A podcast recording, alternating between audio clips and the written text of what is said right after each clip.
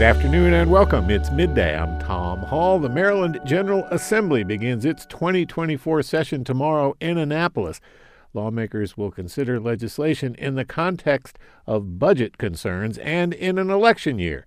That will decide some key local races and feature races for the House of Representatives that includes several members of the General Assembly. Joining me now with a preview of the session, Senate President Bill Ferguson. He joins us on Zoom from Annapolis.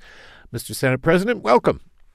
Well, thank you so much for having me, Tom. It's such a pleasure. Happy New Year to you and uh, great year ahead. Yeah, Happy New Year to you. So, what's different about this year? We have a governor who's in his second year. Uh, this is his second legislative session. You're uh, in your what your fourth one or something like that. This will be my this will be my fifth your session. Fifth one. Presiding officer and fourteenth overall. Yeah. So I mean uh, how's that going to be different, uh, particularly given the, that the governor, you know, was a rookie last year and he's not a rookie this year? Sure. Well, I, I keep saying this is. It feels like such an interesting year in 2024 because it's such a a turn the corner year. Uh, you know, in 2020 we had. Uh, it was my first year in, along with the speaker, both of us, and we of course had the start of COVID in March of 2020, and then 21 was the COVID year, 22 was the Omicron year, 23 was the uh, new ele- new governor, new executives, new attorney general year, and so this year we're back to normal. This I, I would say we're we're getting into normalization mode, um, and you know that is affecting us in every direction. So from as high as uh, you know how it's going to impact our budget to how we interact with policymaking to what we're investing in. You know, it's a it's going to be a year that's kind of getting back to normal operations uh, and prioritizing what matters most for the people of Maryland and the state overall. And the fact that uh, two of your senators, uh, Senator Elfreth from Anne Arundel County and Senator Lam from Howard County, have thrown their hats in the ring uh, to run for Congress, along with uh, four or five other people from the House of Delegates. Does that matter? Does that uh, affect uh, anything going on in the General Assembly this year? No, and look, both are terrific individuals and, and really hardworking, great elected officials. I wish the best to both of them. Uh, and I think you know the, the, state would be lucky with either of them to have, represent us uh, in uh, Washington. I, think everybody there's always the one constant about Annapolis is change. Uh, it is it is the one thing that's that that continues is that uh, there are changeovers of people and positions. And so, you know, the beauty of the legislature is that it is the place where there is the most stability, and I think that that continues to be the play the case now. And um, you know, I, I, don't see huge impacts of people running for, for federal offices. We still are going to focus on the, the most important issues. So the governor uh, began some months ago warning uh, that fiscal responsibility was going to be the, the order of the day. Uh, there is a projected uh, budget deficit of some $761 million uh, for the budget that begins on the 1st of July, and it gets bigger uh, as you go in the out years. Um, where do things stand with uh, you know your your understanding of uh, where where budget cuts uh, might have to happen or revenue increases might have to happen? Uh, how are you going to approach that challenge? Yeah, look, this is this is where I go back to really. This is about a normalized budget. Um, the last few years, the last two or three years, you know, with the federal money and the support and, and kind of the the building back from from the the COVID experience overall, there were more resources available publicly than had been in in, in you know generations, and so um, those were extraordinary times. And so you know it wasn't as necessary to sharpen the pencil for every single dollar. We were very you know I think accountable towards each dollar expended, but it was easier to invest in many different things. Now we're back to normal, and we have to just be a bit more intentional in where the dollars go. Um, it is absolutely essential that we focus on growth. Uh, we have to find ways to help invest in the things that will grow Maryland's economy because that allows us to do the things that we know are necessary to expand opportunity. And so, you know, we we have to put the infrastructure in place to make sure that we are uh, set to launch in the years ahead. And so, um, you know, that means people have to feel safe in their communities. Uh, they have to feel like they have uh, a home that they can afford, that they have a transportation system that allows them to get to and from work or to and from school efficiently and effectively. And they've got to live in a place where they have access to health care and live a healthy life. And then they've got to live in a place where they can breathe the air and drink the water. And so we have to focus on the basics. And that's what we'll do this year and, and um, do it within budget. I want to talk about juvenile justice reform. Uh, last year, a couple of bills that uh, the General Assembly passed, uh, in particular the Child Interrogation Protection Act, uh, were met with uh, some pretty stiff opposition uh, among the law enforcement community. There's talk about tweaking uh, that law in particular, perhaps one or two others. When uh, uh, the the Maryland electorate was polled just a few weeks ago, fighting crime and improving public safety, not surprisingly, at the top of the list in terms of voters' concerns. what concerns are you hearing from your your fellow senators and fellow folks in the House? Uh, when it comes to, uh, to to that legislation in particular? Do you expect that it will be tweaked? Uh, look, I you know I don't know. People have said a lot of different words around tweak or change. At the end of the day, when we engaged in juvenile justice reform, it was about making sure that kids had better outcomes. At the end of the day, um, what we know is there's a very specific problem at place, and it is young people with guns who are either shooting or getting shot, and young people who are uh, stealing cars or engaging in carjacking activities. That is a very specific subset and cohort that really matters. And if it, it has an outsized impact on people's perception of crime overall, um, and rightfully so, that is the case. And we have to deal with it. It cannot continue. Uh, and so there are a lot of pieces of the reform package that I think are going well. Uh, I do think that in these particular areas, objectively, we have work to do. It is not okay, and things have to change. And so that means we have to we have to dial back in on the intake process, make sure that when when a young person is found with a gun or they're engaged in stealing a car, we have to have a specified approach to how the system engages with them. Uh, and we have to divert that attention. They have to be held accountable for the sake of the young person to divert that uh, that behavior and for the sake of the community so that the community feels like uh, you know there are consequences when somebody breaks the law and, and makes uh, horrible decisions so uh, we will make some policy changes that will adjust things that have uh, been passed in the that we have passed previously, but we're not going to wholesale roll things back. I think a lot of the issues around juvenile justice have been a, areas of um, a lack of education about what the law actually says, and and that was most recently seen in the case of changes in personnel at the intake facility in Baltimore City uh, that as we dove in and really said, this is what the law says. What is the practice? The practice doesn't match the law. Why is that? It looked like it was personnel issues. And so changes were made. And so that's the level of accountability that the legislature will, you know, have an enhanced version of to make sure that it is uh, that that work in the juvenile system is being done as uh, comprehensively and collaboratively as possible so that we get outcomes for kids and communities. Uh, at the end of the day, we've got to change behavior. It's not about who did what, which agency did one thing right or wrong. It needs to be about are we changing outcomes for kids at a time where young people are dealing with factors that almost no other generation in human history. For if you think about the impact of the pandemic, the access to guns, the number of guns that have been bought and sold and then subsequently lost or stolen is the highest number in human history.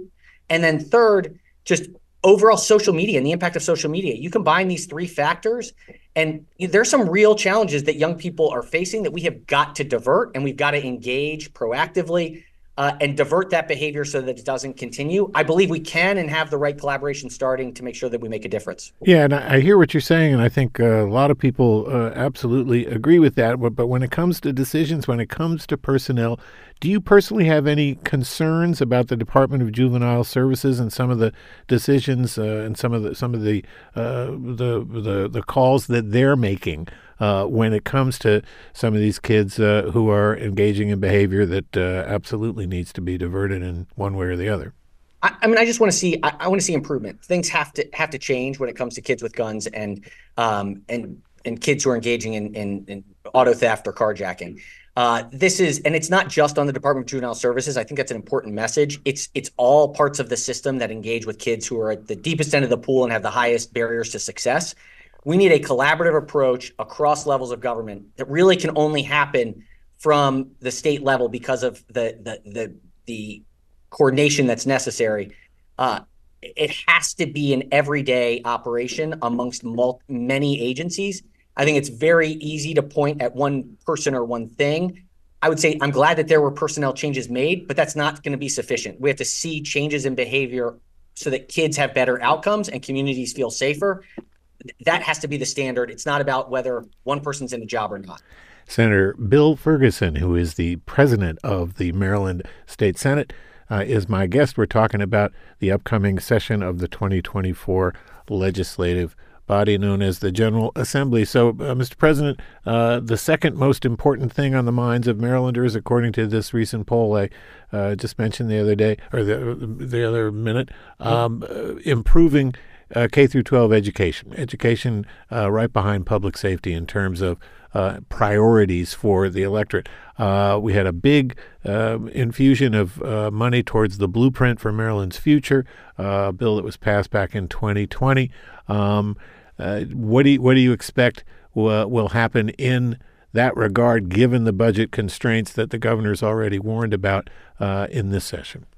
And I think we made a commitment and we're following through with that commitment. It's crucial. Uh, the, the education of our populace is uh, not only a constitutional duty, it is absolutely essential that we do what we can to make sure that kids and families have the, the resources in schools that they need to be able to compete in a world globally. Uh, so moving forward, it's going to be our continue to be our top priority, K-12, as well as early childhood and our higher education and workforce systems. Uh, I think we have to move and shift towards kind of lifelong learning and having coherent systems across these different early childhood, K 12, higher ed, and workforce. The goal needs to be implement the blueprint uh, and follow through on that commitment and then align it to what employers need to make sure that everybody has access to ma- maximize their own special talents.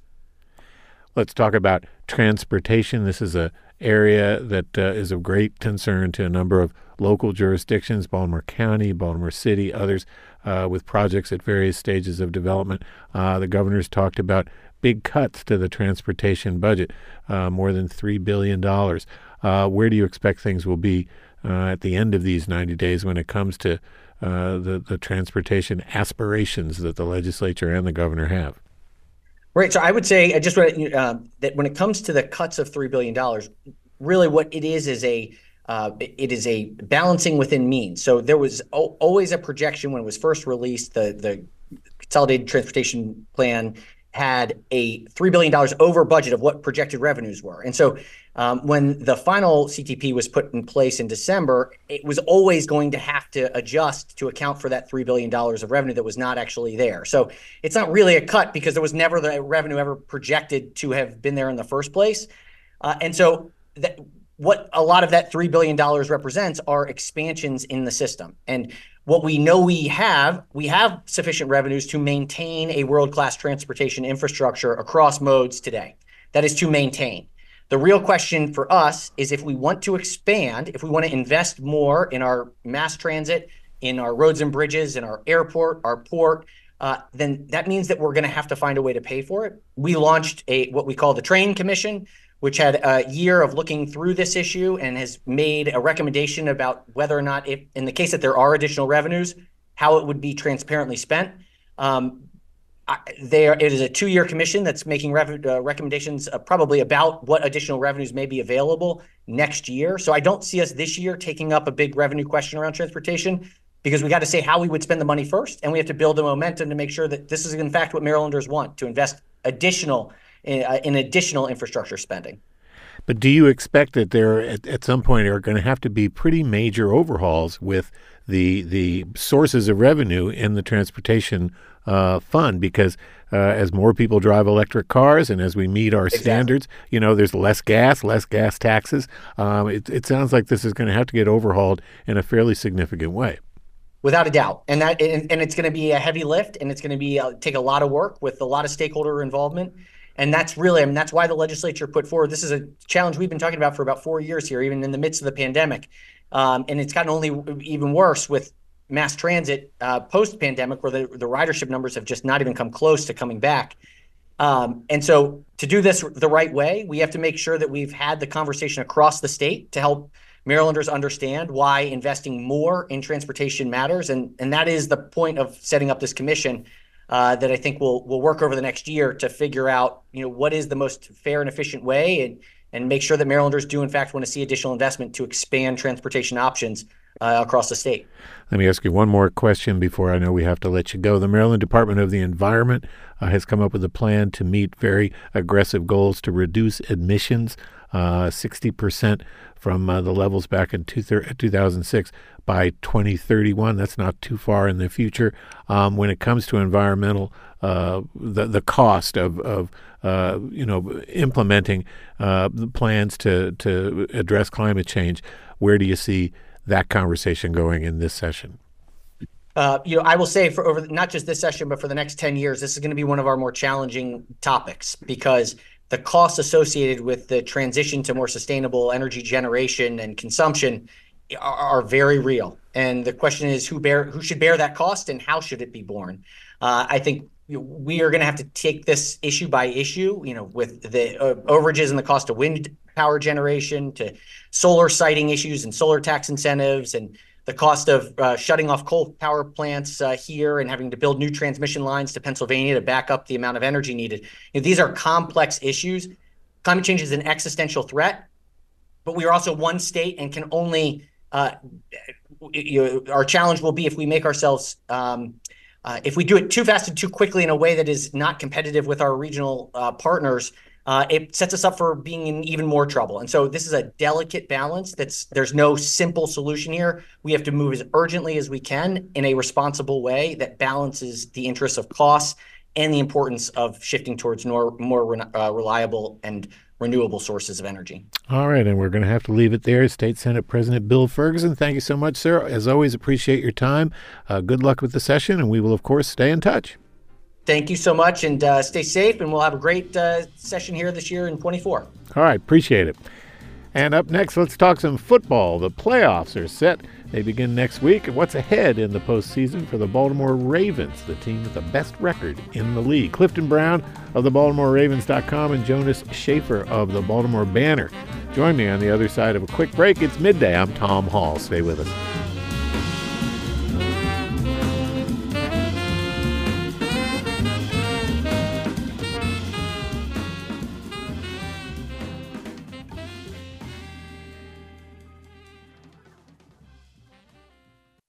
This is Baltimore's NPR News Station, 881 WYPR.